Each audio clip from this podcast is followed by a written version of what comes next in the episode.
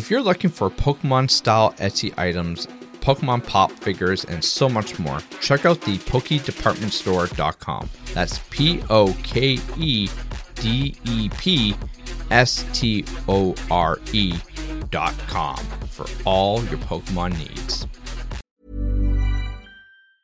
Hey, it's Danny Pellegrino from Everything Iconic. Ready to upgrade your style game without blowing your budget? Check out Quince. They've got all the good stuff shirts and polos, activewear, and fine leather goods, all at 50 to 80% less than other high end brands. And the best part? They're all about safe, ethical, and responsible manufacturing. Get that luxury vibe without the luxury price tag. Hit up quince.com slash upgrade for free shipping and 365 day returns on your next order. That's quince.com slash upgrade. What is up, everyone? It's me, the Pokemon Cave. Back at it again for yet another episode. Now, today I got an interesting story that came up uh, on June 5th, actually. It's about a VGC tournament in South Korea that got canceled. Or, yeah, actually, essentially got canceled because the four finalists were disqualified. Now, the reason why they were disqualified is actually pretty funny. You see, they were disqualified for essentially protesting, but not how you would normally see them as protesting. You know, we we kind of know what protesting is by now. You know, demonstrations, big commotion, blah blah blah. Well, these guys decided to protest by using all their teams as only Pokemon with the move metronome. yeah, that's that's a weird one, isn't it? Nothing but metronome. Now, obviously, this would be one heck of a VGC tournament to watch because I mean, we all know metronome. It's completely unpredictable. You don't know what kind of move your Pokemon's going to use, but it's hilarious. Well, see here, this guy named Nash he was one of the four people that were disqualified, and he goes into more detail as if or as to exactly what happened here. So Nash goes on to say, I've been asked a lot of what's been happening in Korea and how we ended up locked locking in metronome for national finals, only to be disqualified for doing so. I am writing this down to explain to those interested. So, I'm not sure if you've been catching up with the issues all around Asian circuit, but like other Asian regions, Korea has been having a rather suffering year. There are some major events that happened in subsequent order. Uh, number zero. Before we go in, a little bit of a background in Korean VGC format. Now, before the pandemic, we used to have three different IRL events that led up to the finals, in which each gave out CP. This circuit point is exclusive in Korea and as an independent circuit as Japan does, last IRL event as such was back in 2019, and the South Korean VGC community has never seen one since. They only gave one online double elim- uh, elimination tournament each year, and that was it. Number one, last year, when Worlds was back, players were curious as to how Pokemon Korea plans to give invites. No explanations were made, and they proceeded with Trainers Cup online tour. Like before, after the tour, they suddenly announced that the top four of the Trainer Cup would be invited to day two at Worlds. This was excluding juniors and seniors since the tour was only eligible for masters. Hmm, interesting. Number two, this year, again, they announced nothing until March. In March, they gave announced or they announced that our circuit would be written here, or would be as follows written here, and they gave a, a link. Basically, they gave invites to Trainer Cup uh, for the top 50 Korean players of each globe global challenge. And then the 150 players competed in the BO1 ladder tour. Top 4 gets day 2, top 16 gets day 1. People were very frustrated that we were that we are deciding everything in just 10 games of ladder. Also, this format is vulnerable to sub account and match manipulation. And then, just like Japan, Ray Rizzo experienced this we had multiple issues. People were getting people were getting rematch after rematch, and could not stop playing during the tour. Pokemon Korea decided that this that this tour is invalid and that top 16 from this tour will get on qualified. People who went top 16 here demanded compensation, and Pokemon Korea decided to give them an invite to next year's Trainer Cup. This is basically just nothing since reaching Trainers Cup was just getting 1600 in Global Challenge. Nothing even close to top cutting it. This was devastating message, implying our format will remain this way next year. Two weeks later, we played the ladder tournament again with updated data which fixed the previous anomalies. Number three, Blue, Sagon, me, and Magia were the top four of this second ladder tour, which meant we were secured for day two invites. But in order to do that, we had to show up at the Trainer Cup final round. A streamed match, it's just the final round that decides first to fourth with some nice prizes, but we're already locked in for day two, so not much was at stake. The four decided to go on metronome battle to protest against all these issues within our community. No IRL events cons- uh, consist problems into our system. Disregarding younger divisions, absurd compensations for the problems they cause, but the real problem behind all this is that they showed absolute disrespect to our players. During this week, Pokemon Korea suddenly sends an email to Blue disqualifying him without telling him why. When he called them to ask why, they refused to answer. of course they did, right? They immediately gave his day two to Bet a Go before uh, Bet a Go agreed with the three of us, so the metronome battle was to proceed. We had to lock in on an in game online tour system beforehand, so we did that yesterday, 2nd of June. We were supposed to battle on the 4th. Today, the 3rd of June, all four players were sent an email along with the notice on the official website and Pokemon Korea Incorporated account Twitter, informing us that all four of us were disqualified. The reasoning behind it was that we all locked in Pokemon that learned one specific move. According to Pokemon Korea, this falls into prohibited acts written below. 1. An act of causing harm to other participants or giving an offensive image. Or 2 other actions that Nintendo Co. Limited and TPC and its sub, uh, subsidiaries deem inappropriate. So, because they have Pokemon that know metronome, that's inappropriate. Because it's certainly not causing harm to participants, and certainly not an offensive image, right? So, Pokemon Korea saw our teams, didn't like it, and therefore disqualified all four of us for playing metronome. You have got to be kidding me. and and here I thought North America and the EU had problems. Go figure, freaking Korea has problems just as much as North America and the EU. That's ooh, that is really really brutal. Next up, Ruler of the Black Flame set is announced. And of course, we go right back to frickin' Charizard. I mean, don't get me wrong, Charizard is a great Pokemon, great artwork.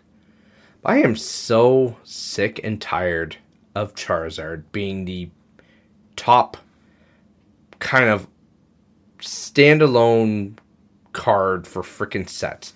Like, how many sets do we need to have where Charizard is the main focus? Or Pikachu? Like, you gotta be freaking kidding me here. Can we just can we get away from that?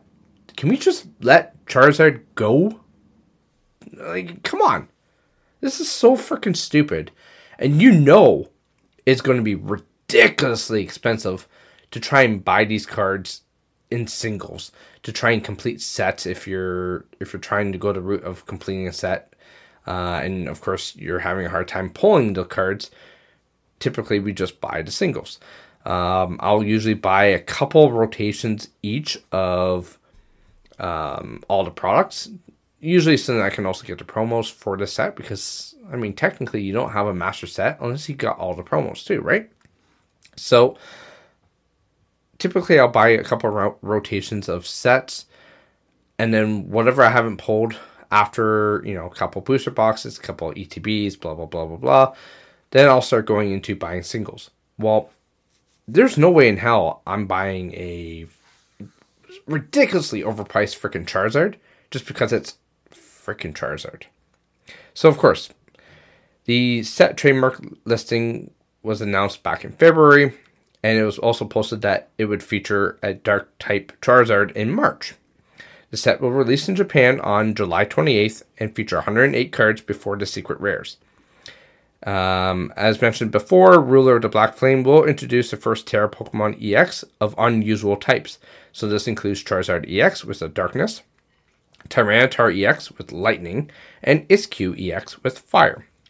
Now these type shifted Tera EX Pokemon will use the same energy as their usual types, but will have a different weakness to correspond with their shifted types. So, for example, Charizard EX will be a dark card with a fire attack cost and a grass weakness. Now, keep in mind in the TCG, darkness types are weak to grass to represent bug, because obviously we don't have a bug type. So, we'll get the first set in English as Obsidian Flame in August. The set was announced last month, which is one of the few times an English set was officially announced before its Japanese equivalent.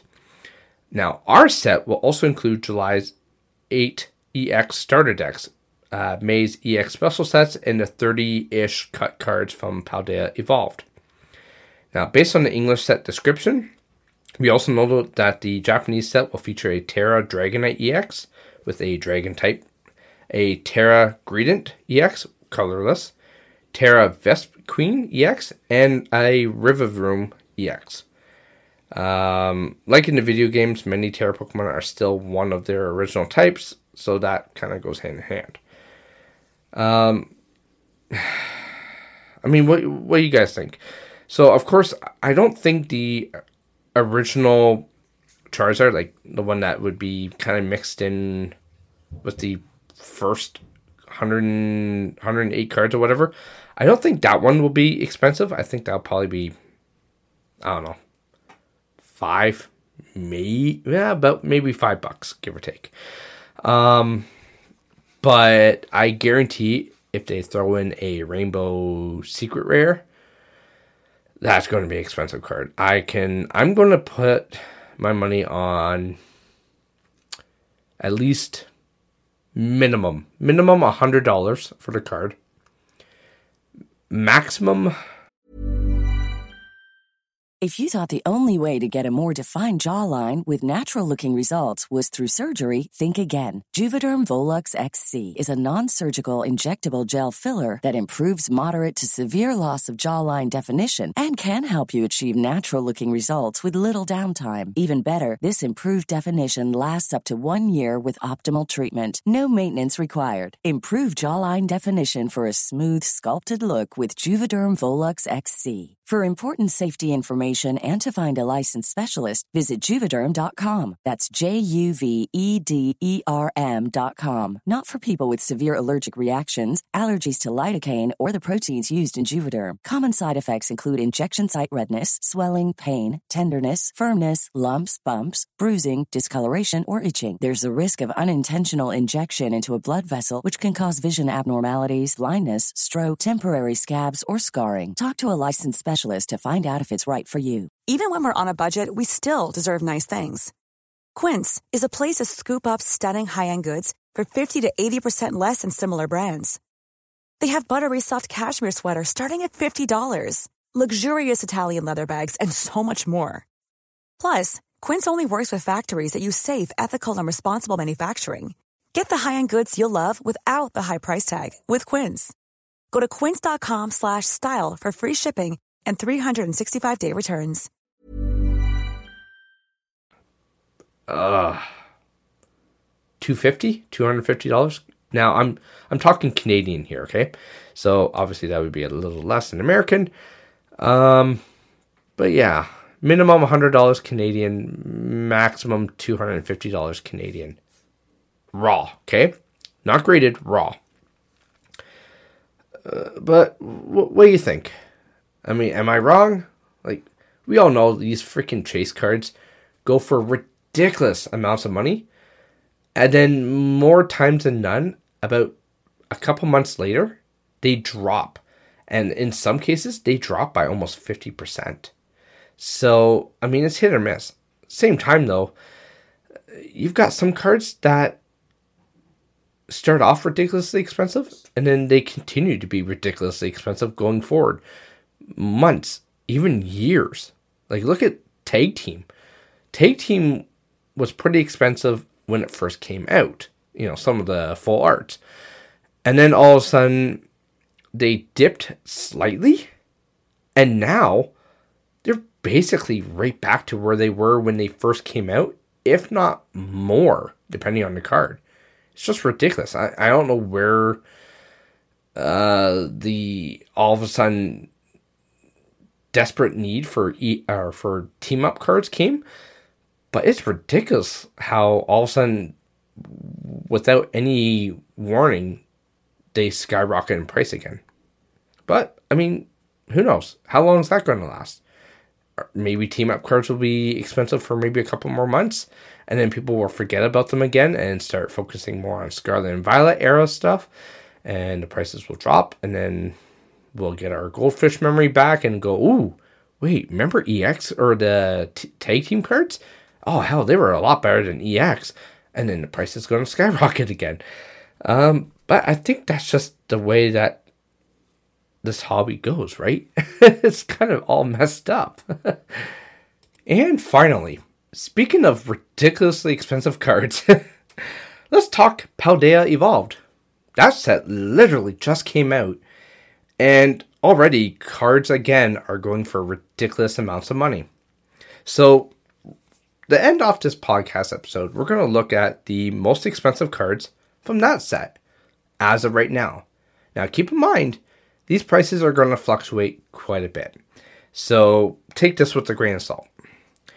So, of course, following in the footsteps of the long awaited Scarlet and Violet base set, the latest major Pokemon TCG expansion is Paldea Evolved. Now, it was officially released on June 9th and features a whopping 279 cards to discover, obviously. Uh, there is a lot in that set.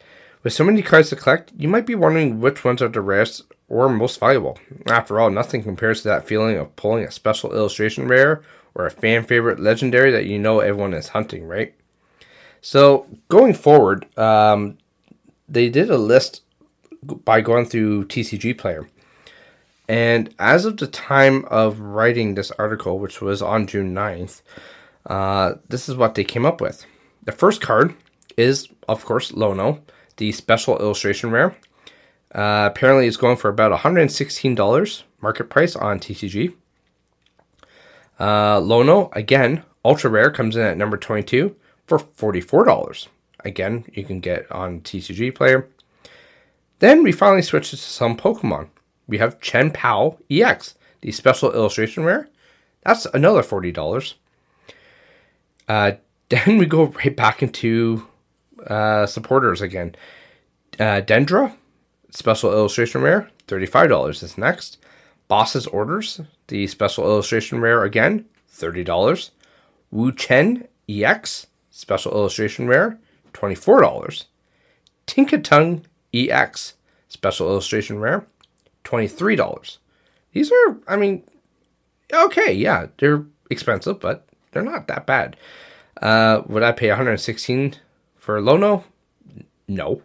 I mean, that's 116 US, so you're looking at closer to 130 ish Canadian. There, there's no way in hell I'm paying that. Next is uh, Gushra, uh, special illustration rare. Again, $22. Uh, Skeld, Skeldridge EX, special illustration, $21. And Tyranitar, illustration rare, $21. Um, actually, I'm kind of surprised to see a Tyranitar even even on this list. Uh, now, because the set has just only been released, the value of these cards will likely fluctuate over time, like I said before. But the list above should give you a good idea of which cards to look out for when you're opening packs. Uh, obviously, it comes as no surprise to see Lono taking the top two spots with her special rare and ultra rare variations, as the character has become a fan favorite in the Scarlet and Violet games. Uh, most of the rest of the list is taken up by special illustration rares, as these are usually some of the most in demand cards in any Pokemon TCG set. And with everything, I mean, good luck hunting them, right? Or you know, open up your wallet and buy them outright because, well, in all honesty, I mean, you can probably buy all those cards um, for the price of a couple booster boxes. at least then you're guaranteed to get those cards if you just buy them outright rather than buying a couple booster boxes, right? So, I mean, yeah, what do you guys think? Um, I mean, it, this happens all the time. We we we get a new set that comes out, and then the cards are ridiculously expensive right off the hop. And then again, like I mentioned before, a couple months down the road, they either skyrocket further or they plummet, and they plummet hard if they do. Um, but yeah, who knows? Well, I'm interested to see what those Lono cards, especially the illustration rare, will be going for in two months from now, three months from now. Heck, maybe even a year from now. I guarantee maybe in a year from now, it'll be, I don't know, 15 $15 US, give or take. Uh, who knows? Or it could be freaking $200 US. Nobody knows for sure until it happens. And with that, I say have a good day, a good week. I mean, everything is so stressful sometimes. Just take it from me. Live your life day by day. Don't stress the big things because honestly, tomorrow is a new day. It could get better. I mean, it could also get worse, but let's let's hope for the better, right? I mean, I've had quite a few stressful weeks this past couple weeks. Um, I'm slowly starting to get better. Things are starting to slowly look up. So, who knows? Maybe I, I finally got out of my crappy rut. and with that, I say have a good day. And I will see you tonight, or, you know, whenever you listen to this. There is a new episode of Pokey Cave After Dark tonight at 8 p.m. Eastern Standard Time. If you're listening to this on Monday, June 12th, um, this episode comes out at 6 a.m. Now, going forward on the Pokey Cave After Dark, um, again, I've been in talks with Pikacheeks about trying to get her on the podcast to record an episode about cosplay. Um, as it stands, we're both incredibly busy people. Um, we both have a, a, ton of things on the go. So I'm tr- still trying to work to get her on the podcast. Um, again, we're three hours difference. She's three hours behind me. So when she's available in the evening, it's really late at night for me. Um, so it's it's tricky for me to figure out a day where I can actually record at 11 o'clock at night or almost closer to midnight. Uh, so we're we are still working on it. We're not giving up on this just yet. Uh, but for the next couple weeks, just to play it safe, um, I'm switching gears on that podcast. I'm going to be looking at some famous murders that happened here in Canada. Um, as some of you may know, I live in Ontario, Canada, and we've had some interesting so to speak, interesting murders over the decades, um, particularly early 2000s, late 90s, even a little earlier, 80s, like late 80s. Um, tonight we're going to be talking about um, a young girl who was violently murdered. Um, it was heartbreaking. It, it happened right around the time when I was just getting ready to graduate from high school uh, back in 2009. Um, I, I, remember seeing the news articles, you know, looking for this young girl uh, for months, and then finally, I think uh, just over three months later, they finally found her body. Uh, unfortunately, um, completely heartbreaking what had happened. Um, but you know, we're gonna touch bases on that. Look at some other uh, murders uh, including one that is back in the news now uh, regarding Paul Bernardo and not so much Karla Homolka. Um, she's been you know, released from prison for a little while now, uh, living her life in Quebec, uh, Canada, I believe. Uh, however, Paul Bernardo was serving a life sentence in a maximum security prison here in Ontario. Uh, he would never ever see the light of day ever again. And for some reason, he's been moved to a medium security prison in Quebec. A lot of unanswered questions there. Uh, obviously, the families of the victims are beyond upset, but nobody has answers for them. So, we're going to look into exactly why he ended up in a maximum security prison to begin with. Uh, that and many other cases. But until then, I will see you guys next time. Take care. Hi, I'm Daniel, founder of Pretty Litter. Cats and cat owners deserve better than any old fashioned litter. That's why I teamed up with scientists and veterinarians to create Pretty Litter. Its innovative crystal formula has superior odor control and weighs up to 80% less than clay litter. Pretty Litter even monitors health by changing colors to help detect early signs of potential illness. It's the world's smartest kitty litter. Go to prettylitter.com and use code ACAST for 20% off your first order and a free cat toy. Terms and conditions apply. See site for details.